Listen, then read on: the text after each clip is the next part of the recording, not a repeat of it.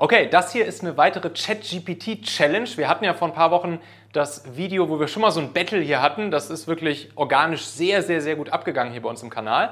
Das heißt, wir machen genau dasselbe Prinzip jetzt nochmal. Mein Kollege Alex hat 7 Fragen vorbereitet, die ich noch nicht kenne, aus ChatGPT rund ums Thema LinkedIn und Google Ads miteinander verbinden diesmal. Also, ich bin gespannt, welche Fragen ich beantworten darf. Alex, let's go. Alright, danke Michael. Frage 1. In welchen Fällen ist es überhaupt sinnvoller, LinkedIn-Ads einzusetzen, um bestimmte Zielgruppen im B2B-Bereich anzusprechen? Und welche Vorteile bietet LinkedIn im Vergleich zu Google Display Ads in diesen Situationen?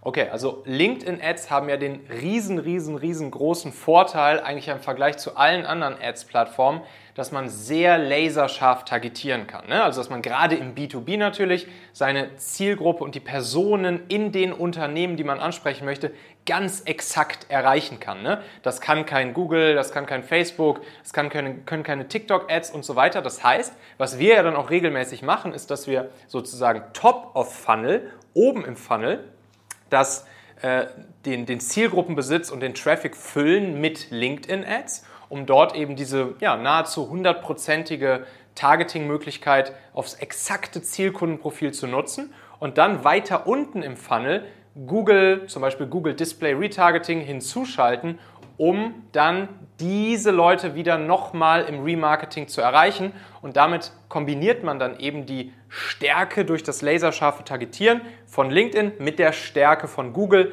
nämlich diese riesen Skalierbarkeit, diese riesen Breite, dass das ganze Internet dann halt am Ende voll ist mit euch und die Leute euch dann nicht nur bei LinkedIn immer wieder sehen, sondern eben auch auf zig anderen Webseiten, Plattformen etc. im gesamten Internet. Okay, danke dir. Nächste Frage. Wie kann man die Kosten und das Budget zwischen LinkedIn-Ads und Google Display-Ads effektiv verteilen, um das beste Verhältnis zwischen Kosten pro Conversion und Reichweite zu erzielen?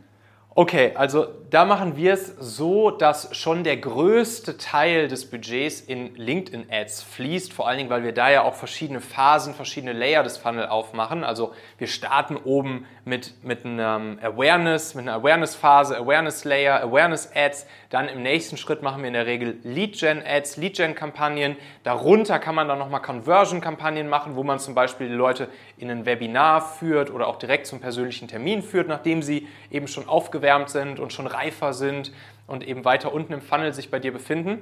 Und erst da unten, bei dieser Conversion-Phase, da schalten wir dann eigentlich auch Google Ads, vor allen Dingen eben Google Display, Remarketing, man kann auch Search Remarketing oder man kann auch schön YouTube Remarketing hinzuschalten, aber das macht dann vom Budget her weitaus weniger aus. Also ich würde jetzt einfach mal gefühlt sagen, so 90% LinkedIn, 10% Google Ads, zumindest so wie wir das machen. Es gibt bestimmt auch andere Strategien, aber so ist meine Erfahrung. Alright, nächste Frage, Frage 3. Wann sollten Google Display Ads priorisiert werden, um eine breitere Zielgruppe anzusprechen oder eine größere Reichweite zu erzielen? Ja, also ich würde die erstmal gar nicht priorisieren, weil normalerweise man natürlich sehr viele Streuverluste mit Google Display Ads hat und man eben genau in das Dilemma reinrennt, was wir gerade besprochen haben. Also viele Google-Marketer mögen ja Google Display Ads auch gar nicht so gerne. Also Display sind diese Banner-Ads, ne? Das sind jetzt nicht die Search Google Ads, wo ich nach einem Begriff suche und dann in der Google-Suche mir Ergebnisse angezeigt werden, die gesponsert sind, sondern Display Ads sind wirklich ja diese Banner-Werbungen, die ich dann auf ganz vielen anderen Seiten auch sehe, wie, was weiß ich, spiegel.de, welt.de etc. pp. Und Google-Marketer mögen diese Ads eigentlich nicht so gerne, weil sie eben kalt nicht so gut funktionieren, eine kalte Audience, kalte Zielgruppe, weil sie eben sehr viele Streuverluste haben, weil man nicht genau nachweisen und messen kann, ob die jetzt wirklich was gebracht haben oder nicht.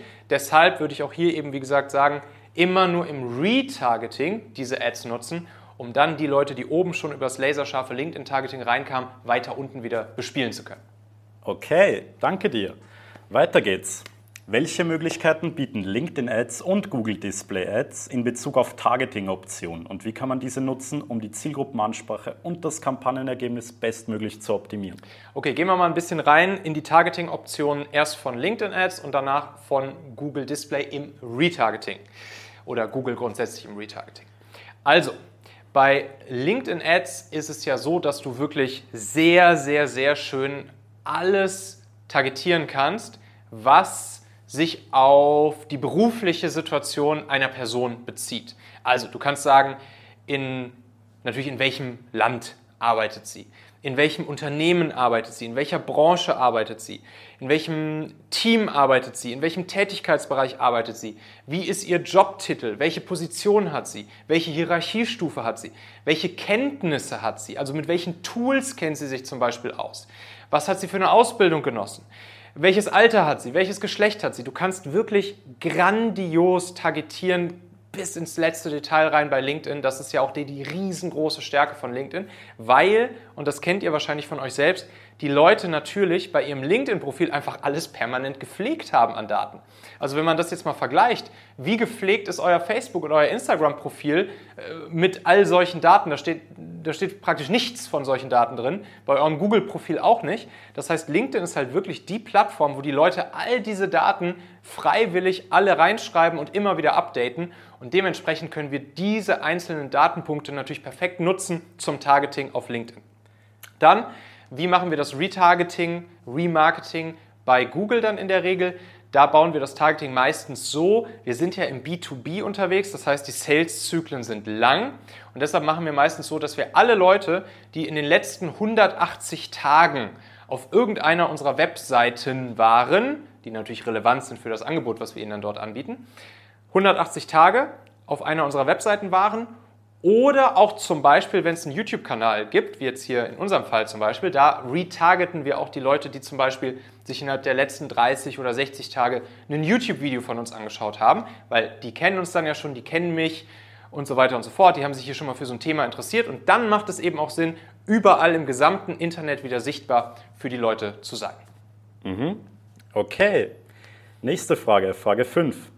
Wie können LinkedIn-Ads und Google Display-Ads in einer integrierten Online-Marketing-Strategie zusammenwirken, um Synergieeffekte zu erzielen? Ich glaube, das haben wir schon größtenteils beantwortet. Vielleicht noch einmal ganz kurz den Synergieeffekt von unten nach oben sozusagen. Also wenn dann die Leute dich regelmäßig im gesamten Internet über Google Display Retargeting oder YouTube Retargeting wieder sehen, was das dann wieder für einen Effekt auf deine LinkedIn-Präsenz haben kann oder auch auf deine Webseite. Und zwar entsteht dann häufig dieser sogenannte Shadow-Funnel, oder auch Dark Social genannt. Das heißt, dadurch, dass die Leute dann auf jeglichen Webseiten immer wieder regelmäßig an dich erinnert werden, gehen sie dann zum Beispiel auch nochmal auf dein LinkedIn-Profil und checken dich dort nochmal ab oder gehen einfach nochmal proaktiv auf die Webseite und checken dich dort nochmal ab und fangen vielleicht sogar da an, mit dir zu interagieren, schreiben dir dort. Oder wenn sie dann wieder Ads von dir auf LinkedIn zum Beispiel sehen, fangen sie auf einmal damit an, eine Reaktion abzusetzen, einen Kommentar dazulassen, vielleicht die Ad weiterzuschicken an andere Personen, für die sie auch relevant sein kann und so weiter und so fort. Das heißt, da gibt es eben auch nochmal diesen Synergieeffekt des Vertrauensaufbaus, auch sozusagen in die andere Richtung, den Funnel von unten nach oben sozusagen, könnte man sagen. Okay, danke dir.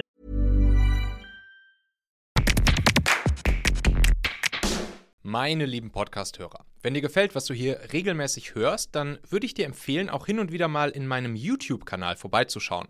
Dort bekommst du dann nämlich solchen Content hier, nur eben zusätzlich noch auf der Bildspur.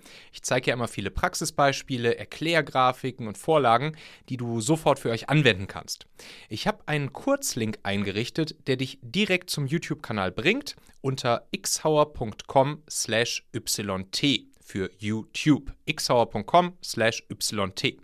Klicke dort gern einfach auf Abonnieren, so siehst du dann auch automatisch einmal pro Woche, wenn ich ein neues Video rausgebracht habe und kannst einfach entscheiden, ob du es dir ansehen möchtest. Wir haben für die nächsten Monate unglaublich wertvolle Folgen geplant, der Content-Kalender, der platzt praktisch aus allen Nähten, lohnt sich, versprochen. xhauer.com/yt. Nächste Frage. Welche Rolle spielen Content-Formate und Anzeigenplatzierungen bei LinkedIn und Google Display Ads und wie können diese Faktoren bei der Entscheidung für die eine oder andere Plattform berücksichtigt werden? Ja, Content, ganz wichtiges Thema natürlich.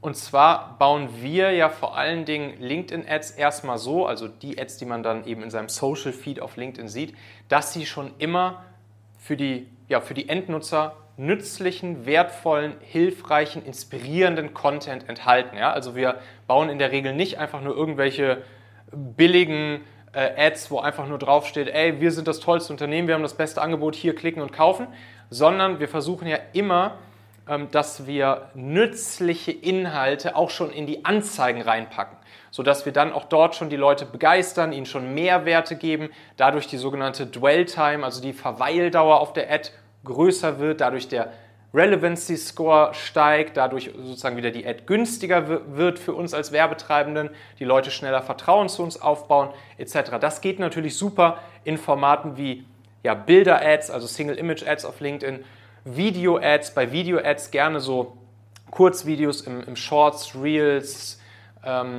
oder TikTok-Style eben machen. Ne? Das funktioniert auch auf LinkedIn gut, kann man sehr schön dann als Ad auch schalten, machen wir sehr viel, funktioniert sehr schön. Und das ist natürlich der große Vorteil von Social Feed Ads, wie es bei LinkedIn der Fall ist.